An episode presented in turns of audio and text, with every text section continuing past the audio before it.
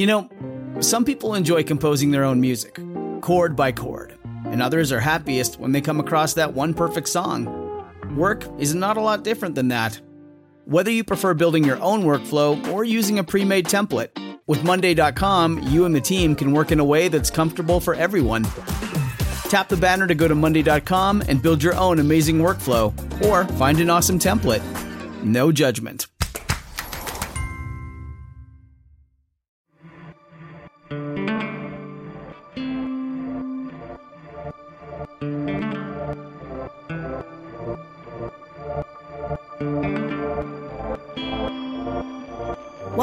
Dig, history podcast.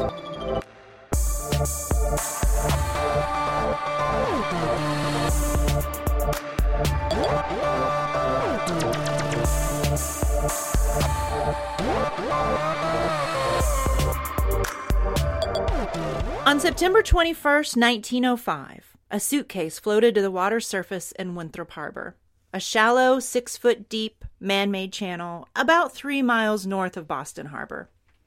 Stuffed inside the seemingly innocuous case was the torso of a, quote, young and beautifully formed woman whose intestines and stomach had been removed, along with her extremities and her head. The Boston Globe splashed the headline across its front page the next day. Dismembered body of girl found in suitcase floating on the tide at Winthrop. Below the larger than life letters, the true nature of the crime was printed. Death probably due to peritonitis after unsuccessful operation of a criminal nature. And there it was. A dismembered body was found floating in the harbor in an unassuming olive green suitcase. But the real scandal was that the body had recently undergone an illegal operation an abortion. An operation so common that everyone reading the paper that day knew exactly what the headline referred to, but a crime so sensationalized that no one could utter its name. I'm Elizabeth Garner Masarik. And I'm Marissa Rhodes. And we are your historians for this episode of Dig.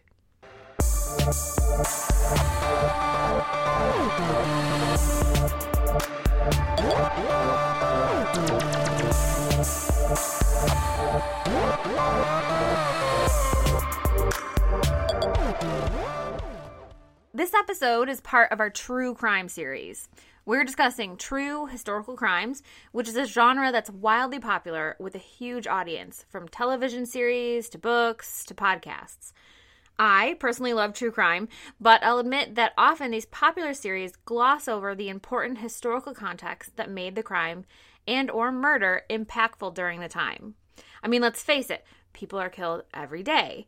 But sometimes crimes and murder strike such a cultural thread that they become sensationalized and people just can't get enough of the story. And often that's where history comes into play. What was it about the crime that fascinated people so much? Surely it wasn't just the crime itself, because those happen every minute of every day. No, there was some cultural chord that was struck, making the crime interesting to people because of the cultural context in which the crime was committed. So, in this series, we're revisiting some historical crimes and giving you the historical context that made these crimes truly fascinating. When the olive green suitcase holding the dismembered torso of a young woman was fished out of the water in Boston, 1905, people took notice. It's a gruesome and strange crime. But besides the need to find out who the woman was and who did this to her, it was also imperative for police to find out where she got her abortion. In the early 20th century, abortion was illegal, but was performed at a high rate, about the same rate as it had been performed for thousands of years before that. But what was different in the 20th century as opposed to earlier times was that the policing of abortion was more intense. By the 1880s, abortion was a crime in almost every state. Yet hundreds of thousands of women successfully received them from doctors, midwives, abortionists, or by self induction, with none being the wiser except the woman and possibly her helper or partner. However, many women also died from abortions, usually from infections caused by contaminated instruments or unclean surroundings while the operation was performed. For years, women had been dying as a result of abortions performed in illegal medical parlors in cities like Boston, New York, and even Boise, Idaho. Abortion was the crime that everyone knew about, but no one talked about. In fact, when a doctor was asked in 1920 whether public opinion in the U.S. sanctioned abortion, they answered yes, it did, but only in the bounds of secrecy. So, essentially, abortion was fine for oneself or loved one who, when needed, but not for anyone else. And so, when the dismembered torso of a shapely woman was found crammed into a suitcase in the harbor, the sensation wasn't only the gory details of her dismemberment, but the apparent botched abortion she received before death. But the social constraints of the time made it so that people spoke and wrote in coded language. The initial Boston Globe story gave just a single reference to a, quote, criminal operation that had been performed on the body.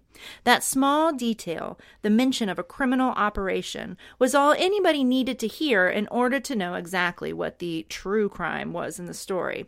This woman had had an abortion, and the sensationalism of such an operation, mixed with the gruesome way her body was disposed of, made the suitcase mystery, as the case came to be called, a crime so awful that the soul revolts in horror. Abortion was illegal for the most part in America since the 1880s. There's a lot of backstory as to how abortions became illegal, who could still get them, and how they were performed. We'll go into that a bit here, but for a more detailed history of abortion, check out our three part series on abortion and birth control in America, as well as our look at global reproduction practices in our iTunes feed or on the website at www.digpodcast.org. And a note on how historians learn about supposedly illegal actions and people's thoughts about them. Many of the voices and actions of the underserved in America, mainly non white, wealthy men, are found in court records. Uh, this means that the marginalized, so women, people of color, immigrants, anyone who did not have a prominent voice in American popular culture, are often hard to hear in history. And this is why, for many years, traditional histories didn't tell these people's stories because their stories weren't on the surface. It wasn't until the 1960s, 1970s when women's historians, historians of color, and social historians started digging and finding these voices that we really get a better sense of what was going on historically besides what prominent white men were doing. And one of the ways that we find those voices is through court records. One of the earliest American court cases involving abortion was Rex v. Hallowell in 1745. Reviewing this case from Connecticut allows us to explore the use of abortifacients or ways to induce abortion. There were countless recipes, manuals, diaries, letters, and medical books from the era that list ingredients used to restore menses. These were called emmenagogues.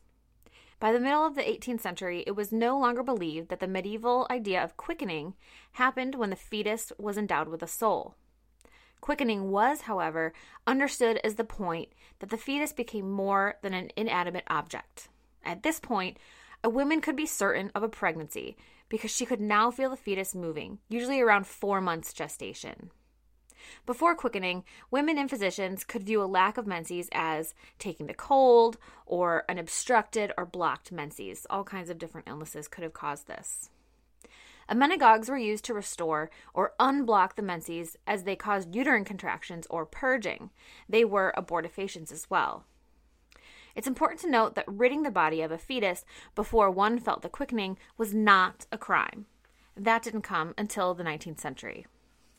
In 1812, the Massachusetts Supreme Court ruled in Commonwealth v. Bangs that an abortion before quickening was not a crime. In this case, Isaiah Bangs prepared and administered an abortifacient potion to a woman. He was freed by the justices because it could not be proven, quote, that the woman was quick with child at the time. Commonwealth v. Bangs remained the ruling precedent in abortion cases in the United States for the next 60 years. In fact, there was no definitive method for verifying pregnancy until 1926, when Cecil Vogue created the rabbit test for pregnancy detection. And it wasn't until the 1960s that the test was refined and could produce accurate results. Does that have to do with pee? Mm-hmm. Or it's the rabbit's blood and remember. If Sounds the ra- If legit. the rabbit dies, they like take. They inject the rabbit with like a woman's urine, and if the rabbit dies, then you're pregnant.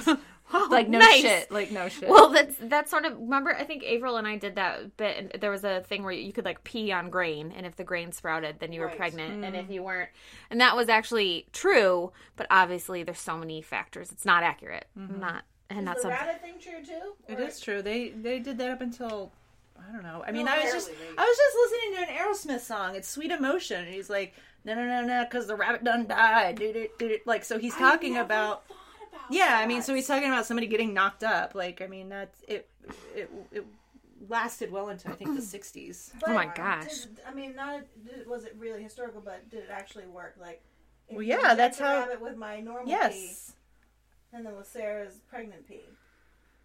Right. Are you pregnant? A different. No. Are you telling us No, something I am now? not. By the way, the rabbit died thing is an urban legend. They- What? It, it did. They, they. It was. It was an urban legend that was so entrenched in the psyche that the term "the rabbit died" Means that Should I you're say this pregnant. up here. Yeah. Okay, but anyway, so you can add this at the end or whatever. That um, the phrase "the rabbit died" became shorthand for someone was pregnant, Uh-huh. but, the rabbit, didn't, didn't, actually die. It was like a A was different like rabbit urban test. Right, but Well, ra- no, the rabbit test was real. The rabbit test was real, but the rabbit didn't die. Like it was didn't indicate the rabbit didn't die to indicate Oh, pregnant. It oh, interesting. did something else. Right. It probably had something to do with like rabbit They were- hormones had or something to do with their ovaries. Yeah, they killed the rabbit to look To at look its at the ovaries. So the Okay. rabbit did die. the rabbit died, but it didn't die. It died either way. Of the urine. Right. It died either way. The rabbit done died. All right, come on, let's But go. Let's let's go. Oh my god. Even worse. Let's get. It was as accurate as they had until un, until they had better tests. Right, yes. Um, therefore, pregnancy wasn't an absolute certainty until the woman felt the quickening or movement of the fetus. This put the domain of pregnancy specifically in how women experience their bodies. Unfortunately, in the 19th century and the professionalization of medical practices, women's experience of their bodies became less important than the knowledge of professional men. 19th century physicians increasingly attempted to separate themselves from lay healers and folk doctors by taking on the name regulars. These doctors tended to be graduates of prestigious medical schools or those that practiced with them. Regulars regarded their advancing position as important uh, as the field of law or theology, and they intensely opposed what they consider quack theories. In an attempt to protect their medical ideals and sources of revenue, regulars began pressing for increased legislation pertaining to medical practice. As a result, between the years of 1821 and to 1841, 10 of the 26 states in the Union enacted statutes in regards to abortion. Connecticut became the first state to enact a law specifically pertaining to abortion in 1821. Section 14 of the law stated, quote, Every person who shall administer to any deadly poison or other noxious and destructive substance, thereby to murder or thereby to cause or procure the miscarriage of any woman, then being quick with child, shall be thereof duly convicted. This prescribed into law what had already been practiced in common law and upheld in Commonwealth v. Bangs that a woman quick with child could not be given anything that would purposely cause abortion. By 1851, 10 states and one territory had enacted laws uh, pertaining to abortion. Five states explicitly stated abortion was illegal after quickening. The other five states stated abortion was illegal at any time during the pregnancy. In reality, the laws were unenforceable, as there was no pregnancy test at the time. It's interesting to note that there was no major coverage of the enactment of these laws and revisions in either the popular or the religious press. Uh, and that just reinforces the point that these were laws pushed by the medical profession to strengthen their professional clout. Interestingly, there was a surge in the volume of abortifacients advertised in papers and magazines during the 1840s, so at the time that these laws were being enacted. Abortion practitioners like Madame Restell and Dr. Peter's French renovating pills were advertised in all major cities and some small town papers too. I need a French renovating pill. Oh, you do too. no, I just was saying. It's just a funny name. The American Medical Association, the AMA, formed in 1847 as a professional nationwide organization for physicians. This group of regulars continued with increased fervor the push for enacting more abortion and general medical legislation. The AMA set out to influence legislation and public opinion. Regulars bemoaned the country's general demoralization as attributed to the public's ignorance on quickening, doctors performing abortions to make money and retain patients, and lax laws against abortion. The AMA determined to deconstruct the prevalent quickening ideal among the general populace by lecturing their patients and producing books and manuals debunking the quickening doctrine. They largely succeeded, and by 1868, 30 of the 37 states in the Union had abortion laws, and the common discourse on abortion was changing. Only three of the state laws deemed abortion after quickening a crime. Almost all of these laws held the woman receiving the abortion liable, as well as the practitioner, but it's important to point out that these crimes always carried lesser sentences than homicide cases. The legislation push by regulars continued, and by 1880, every state in the Union except Kentucky had laws making abortion illegal at any stage except when deemed necessary for the woman's health by a respected physician. So that's an important caveat there. Most laws also made the advertisement of abortion services or abortifacients illegal. The Comstock Act of 1873 drastically increased the regulation of advertising quote unquote women's services. And you can learn more about our friend Comstock in our Selling Sex episode that was part of our sex series a couple back. Abortions were by no means eliminated as they were gradually pushed underground.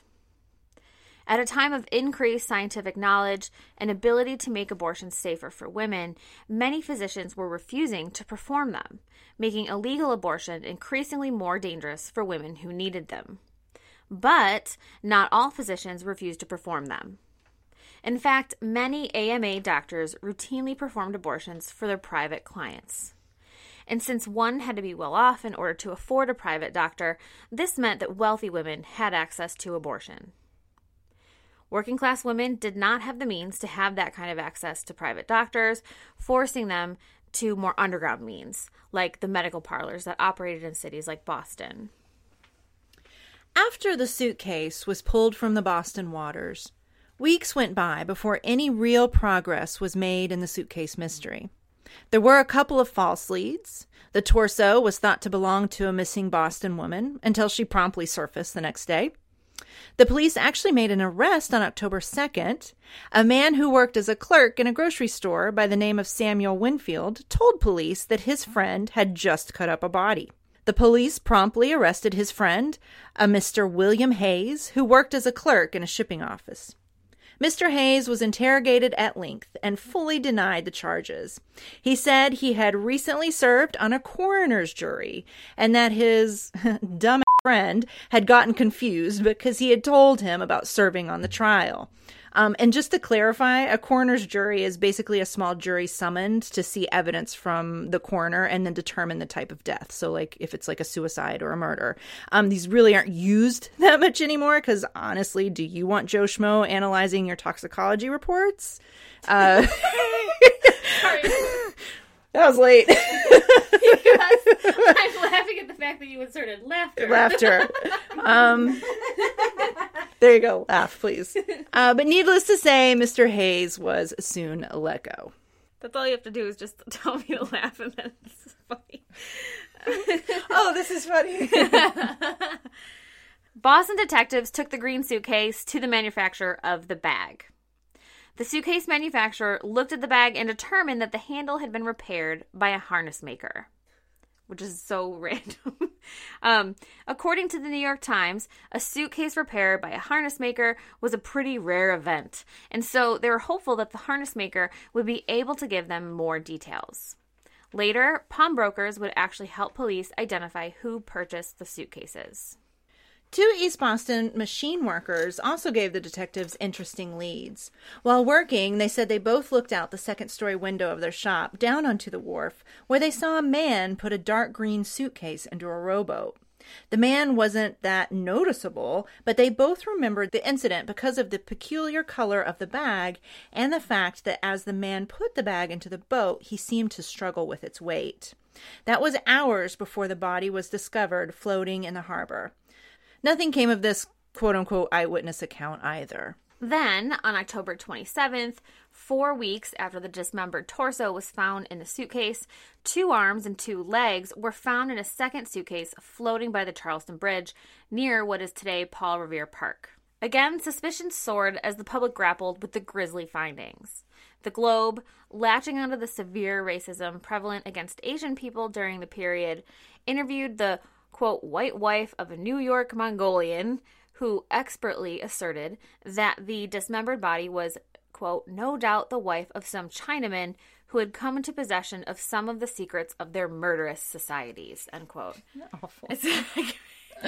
So, yeah, so this turned out not to be the case, but it gives us a clue as to how a body that had had an abortion could be viewed as part of a criminal enterprise. Abortions were illegal, obtaining them was illegal. So, no matter that thousands of women successfully obtained abortions every month across the U.S., many under the care of licensed doctors, when an abortion went wrong and a woman's body that had had an abortion entered the public and legal space, it became criminal by association. On October 30th, six weeks after the first suitcase was found, the body inside was identified.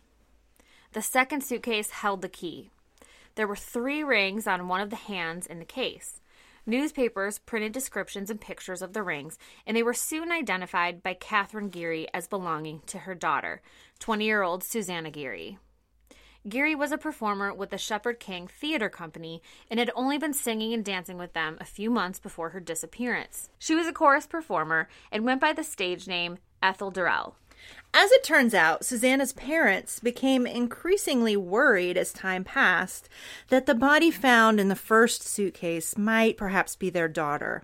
Mrs. Geary called the police when she saw the description of the rings.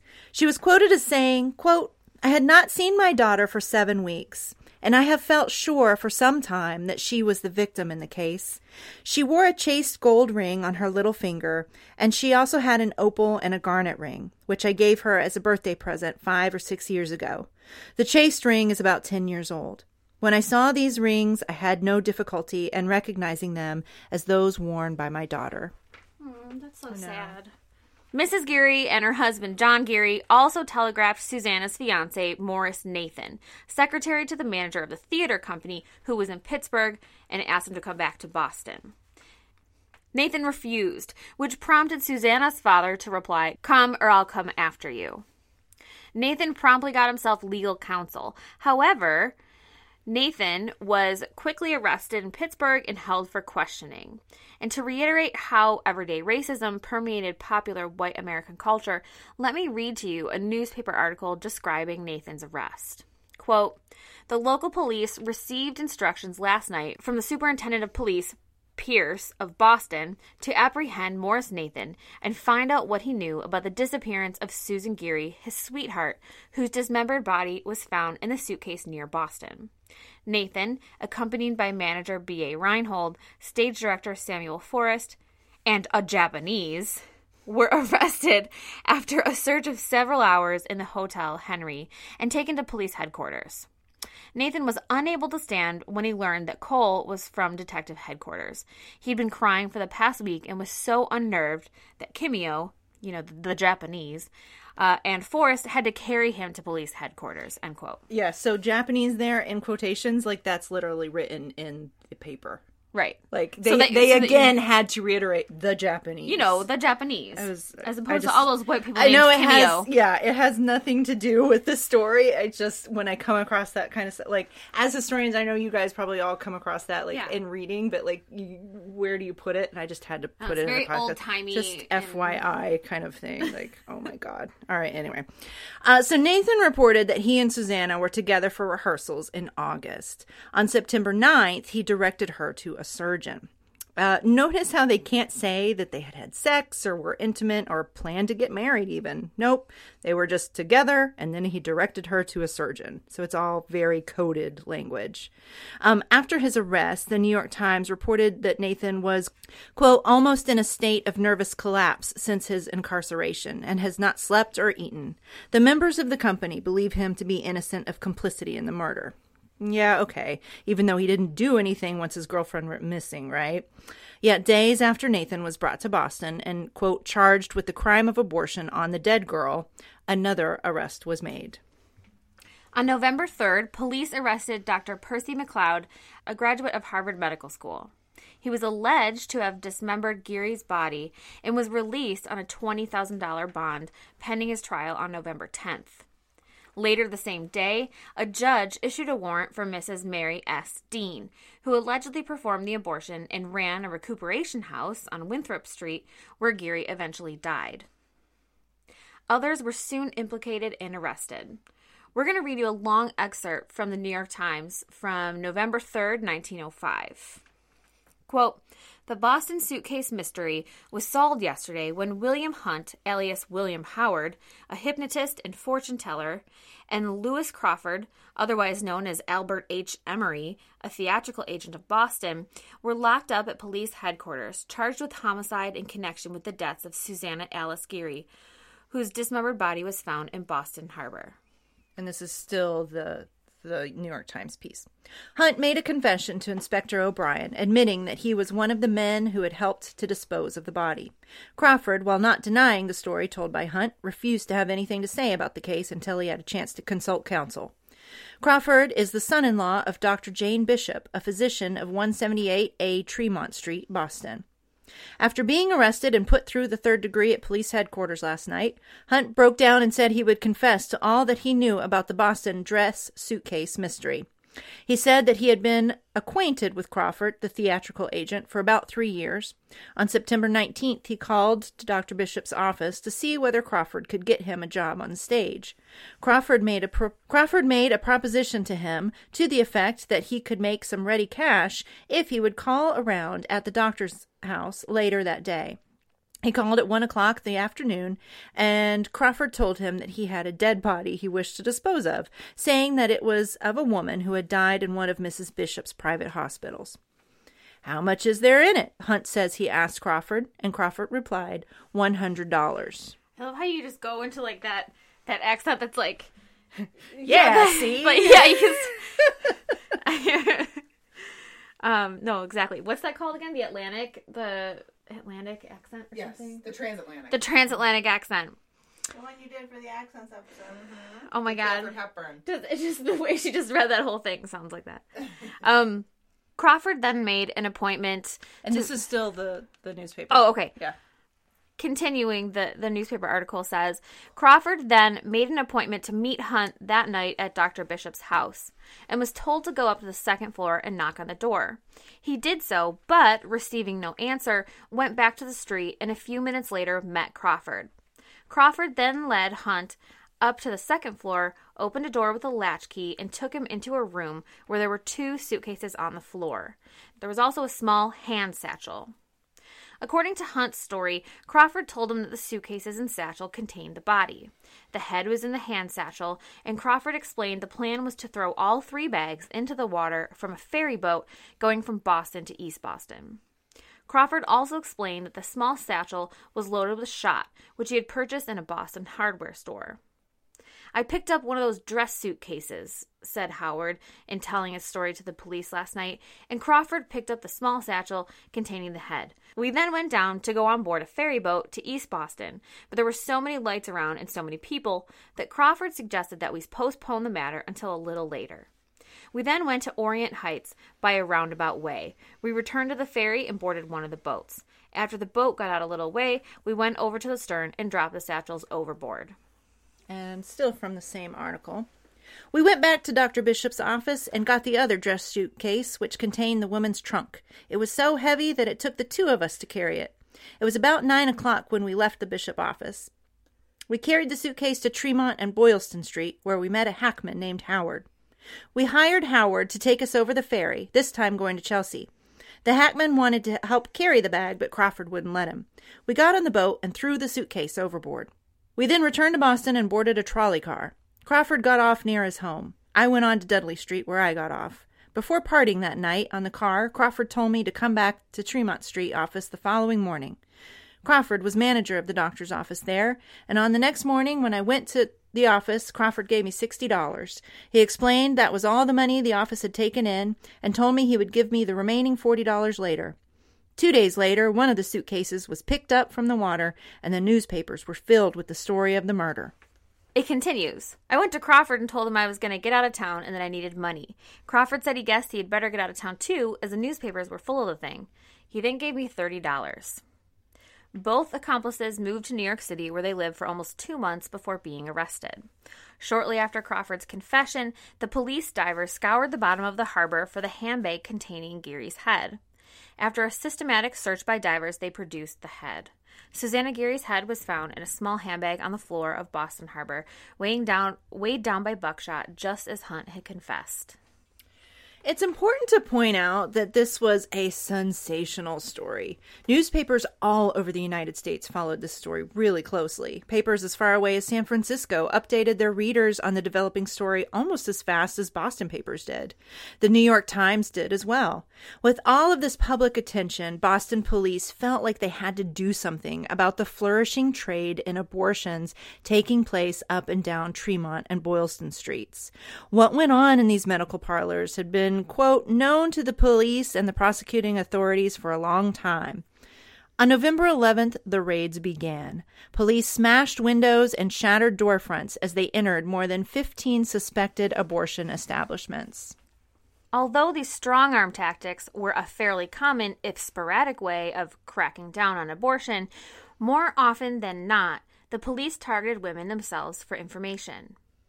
Dying declarations increasingly became the crucial pieces of evidence in the policing of illegal abortions up until the 1930s.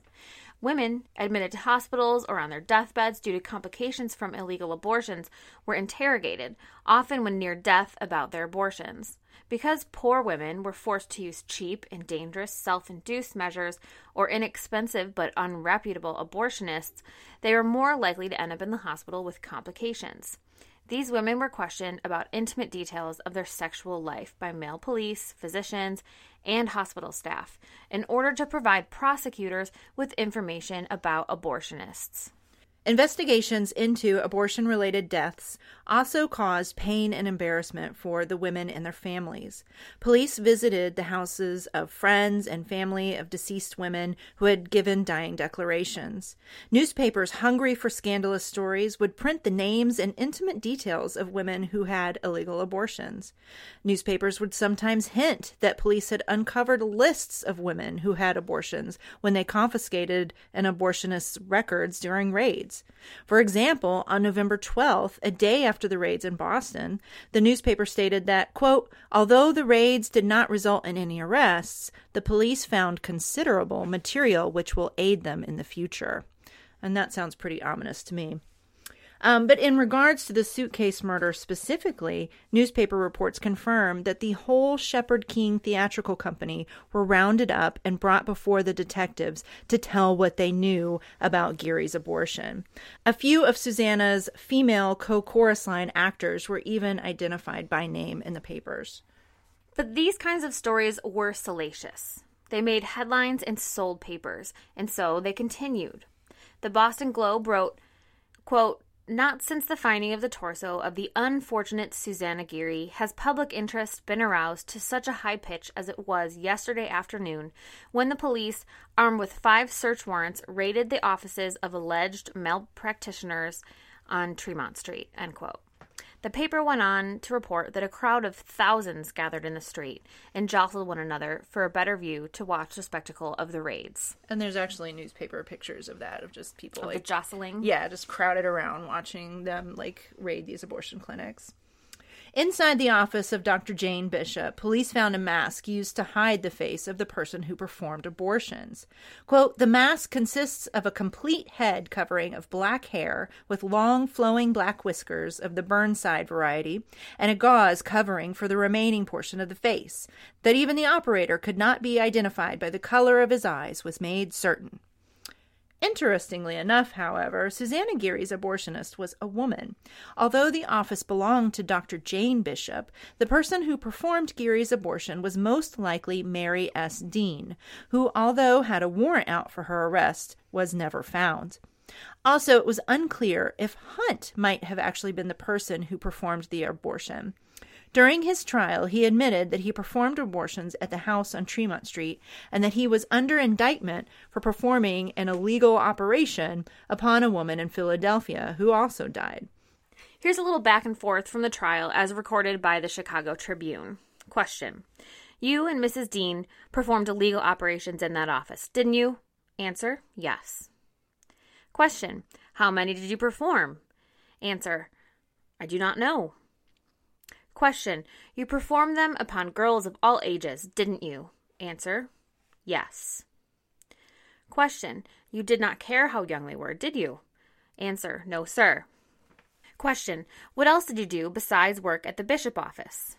Answer I was a supernumerary in the Shepherd King Company. Question Did you perform an operation upon Miss Geary? Answer No. I was at the theater that afternoon. Right. So, was he at the theater? Right. But anyway, so I think it's interesting just just to, to put that in there that that there was numerous people Right, and this is somebody who Performing has admitted to performing abortions And killing somebody. illegally at this place and killing someone. Yeah. but he just didn't do this one. just just not this one. right. I, I, I was at the theater that day. Right. and then there's old Morris Nathan. You know, remember the guy who impregnated Geary in the first place? yeah, two first names. Not good. So he admitted to police that, quote, he was responsible for Miss Geary's condition and that he endeavored to get her out of trouble. Again, all coded language for uh, he got her pregnant and he helped her find an abortion. Nathan was held in jail for two weeks and was released after a grand jury found no indictments against him. The latter part of November 1905 was filled with the trial of Dr. McLeod and his accomplices, William Hunt and Lewis Crawford. What emerged from reporting during the trial shed light on how Geary spent her final days. After spending all of August in Boston with the theatrical company and presumably her boyfriend, Nathan, Geary performed on stage for the final time on September 9th. After the show, Nathan directed Geary to a surgeon to undergo an abortion. We now know that was the clinic or medical parlor run by Dr. Jane Bishop on Tremont Street in Boston and where Mary Dean performed the abortion. Purportedly. I guess we don't know for sure. After the procedure, Geary became very ill, and court records said she was likely suffering from septic poisoning. Essentially, that's complications from an infection. Um, septic shock occurs when an infection overtakes your body and causes very low blood pressure. Septic shock can affect anyone uh, susceptible to germs that cause infection, and when linked with abortion, septic shock can be a dangerous complication. I mean, you can die from sepsis. Um, Essentially, it's just a bad infection. I mean, Right. at the A end of blood the infection. Yeah. Yeah. Uh, as Gary's condition quickly worsened, supposedly Mary Dean called in Dr. McLeod to save Gary's life. Apparently, Dr. McLeod attempted a second operation, but her condition only worsened. On September 18th, so about eight or nine days uh, since she had the initial abortion, Geary wrote a letter to her mother saying she was in Salem, Massachusetts, and she hadn't written because she had been sick with diarrhea. She asked her mother not to write her there and instead of forwarding any letters, to save them for her at the house. She wasn't in Salem, however. She was just a few miles away from her mother at a house in Roxbury, and mere hours away from her early death. She died on the morning of September 19th, 1905. how old was she again? 20, like 21. Yeah, really young. According to newspaper accounts of the trial, Dean and Dr. McLeod decided to dismember Geary and put her into three suitcases. Naturally, as, as one does. Um, then they offered $100 apiece to two men who were instructed to dump them in the Atlantic Ocean near Portland, Maine. Instead, as we read to you earlier, the men, Crawford and Hunt, opted to drop the cases from the East Boston Ferry. Not surprisingly, the suitcase containing Gary's torso surfaced in Winthrop Harbor about 48 hours later. So, total fail there. That's so bright, That's guys. that's something that you should not do if you're trying to get away with murder. yes, right. Uh, what is surprising, however, is that Dr. McLeod was found not guilty. He was charged with being the person who did the dismembering. I mean, you'd think that would be the real crime here, right? During his testimony, Crawford testified that Dr. McLeod was the one who dismembered Geary's body in a bathtub. There was also other evidence that McLeod wasn't simply acting as a courageous physician called in at the last minute to help with a botched abortion. Emma Coulter, a nurse in the Bishop Hospital, testified that there were seven rooms in the house and there were often three patients in each of the rooms. She testified that Dr. McLeod attended patients there and she saw him attending to Geary. She said he always wore a white mask over his face so that he could not be recognized. Another professional nurse testified that McLeod called her to the house to assist with the unsuccessful operation. She did not mention the dismemberment. Also, as one does, doesn't mention the dismemberment. Um, but McLeod's defense rested on the fact that he was a regular, meaning he was an AMA, Harvard educated doctor, which granted him a level of cultural capital that the other defendants in the case just didn't have.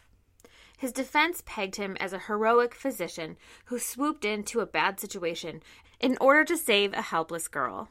Apparently, McLeod quote, pleaded that his obligation as a physician precluded his coming forward voluntarily and disclosing information gained by him in the discharge of his professional duties, end quote. Nevertheless, McLeod was acquitted of any crimes on December 2nd, apparently with the approval of those in attendance, as there was applause in the courtroom after the verdict was read. Lewis Crawford and William Hunt, the two men who disposed of the suitcases containing Geary's dismembered body, pleaded guilty and were sentenced to prison. For months, police continued to search for Dean. The search took them to Portland, Maine, New York City, and Nova Scotia, but Dean was never found. Susanna Geary is buried in New Calvary Cemetery, just three miles from where she died. Susanna Gary's body is actually Dean? Ooh. And Susanna made off with someone else with two first names. yeah, but Susanna Gary is a woman's first name and a man's last name, so it's not like Ricky Bobby, which is two men's first names. no, I meant because her boyfriend, Her boyfriend, Nathan. Morris Morris Nathan. Nathan. All right. The suitcase mystery or the suitcase murder was a national phenomenon. Newspapers all over the country followed the story closely. It continued to captivate the public's imagination for about a decade or so afterward. There were even short stories written about the case. Immediately after the first suitcase was found containing Geary's torso, the Hearst tabloid Boston American printed a four part Sherlock Holmes pastiche entitled The Suitcase Mystery. Now, a pastiche is a story that imitates the style or character of the work of another writer or artist. It celebrates the work it imitates, but in this case, it's really a form of plagiarism. Sounds like it, yes. Yeah. but but apparently writing these fake Sherlock Holmes stories was a pretty popular mode of writing during the period. The suitcase mystery was written by Jacques Futrelle, who interestingly enough died on the Titanic. Holy crap. yeah. That is that's cool. Um, he put his wife and child in a lifeboat and was last seen smoking a cigarette on the deck of the ship with John Jacob Astor IV. In his home story, the dismembered body pulled from the harbor also suffered from a botched abortion, and her body was cut up and hidden to protect the people involved. The four part story concluded before the second suitcase was even found. I, love learning about people who died on the Titanic. Me too. I went to the Titanic Museum and they give you a ticket and you are a person. And I was Millvina Dean, which was the last living Titanic survivor. She was an infant. Oh, awesome. And she just died like a, a few years ago or something. Crazy. Yeah. Yeah, so I actually found out about this case in my own personal research that I, that I'm doing for my dissertation. Um, I'm currently working. I'm currently writing about single motherhood and the formation of the welfare state in the early 20th century. And one of the women that I study was speaking at a conference and she threw out the term su- suitcase murder and then just kind of went on because everybody in her audience uh, obviously knew what she was talking about. Um, and she was speaking in like 1908, I think. Uh, so, you know, immediately I had to go research and figure out what the hell she was alluding to. Um, and Kate Waller Barrett, this is the woman that I'm studying, in her speech, um, She's bemoaning the way single mothers were treated in contemporary society.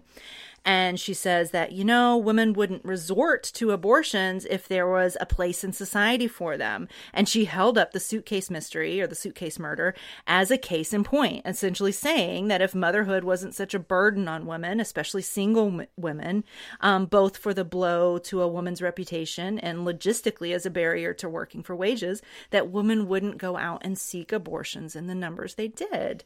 So this, you know, so so the suitcase murder was was used just in kind of like general everyday like i just kind of put that in there just to show that like she was able to throw this out at a, at a speech and like everybody knew exactly what she was talking about Right. And you know? so that shows that some people were interpreting that way at the time. It's not just us interpreting Right. like cuz that we're Oh, kind of saying that too like, oh, well, if abortion wasn't so illegal, people wouldn't have, you know, yeah, no, I mean that's one of the but- reasons why I'm so fascinated with Chloe Right. because she was number one way ahead of her time, but that's one of my arguments is she actually was not because she she was head of a lot of stuff like she was a, a major figure and and, Right. and people yeah felt the same way like So the whole, I mean, pro-choice wasn't a thing yet, but the whole sort of pro-choice framework that we're interpreting this in, it's something that women have been thinking about for a long time. yeah So this case was a well-known phenomenon at least during the first decade of the 20th century, but even as late as 1928, a copy of Punch magazine made a joking reference to the 1905 suitcase murder.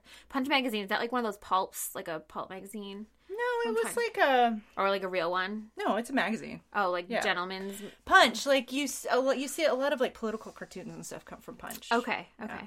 So it was just it was just like I don't know, like maybe I'm like just the not New Yorker or mm-hmm. something like that. The Atlantic, something like Okay. that.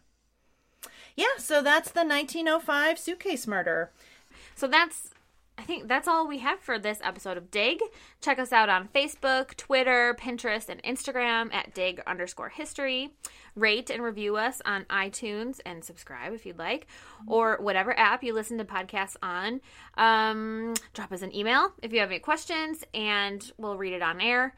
And we hope you join us again soon. Digpodcast.org is our main website. You can get transcripts, you can listen to our shows, you can read our bios. All the good stuff. Yep, all of it. So, right. thanks for listening. Bye. Bye. She was a chorus performer and went by the state name. State. Oh, stage. She was a chorus performer and went by the stage. Stage.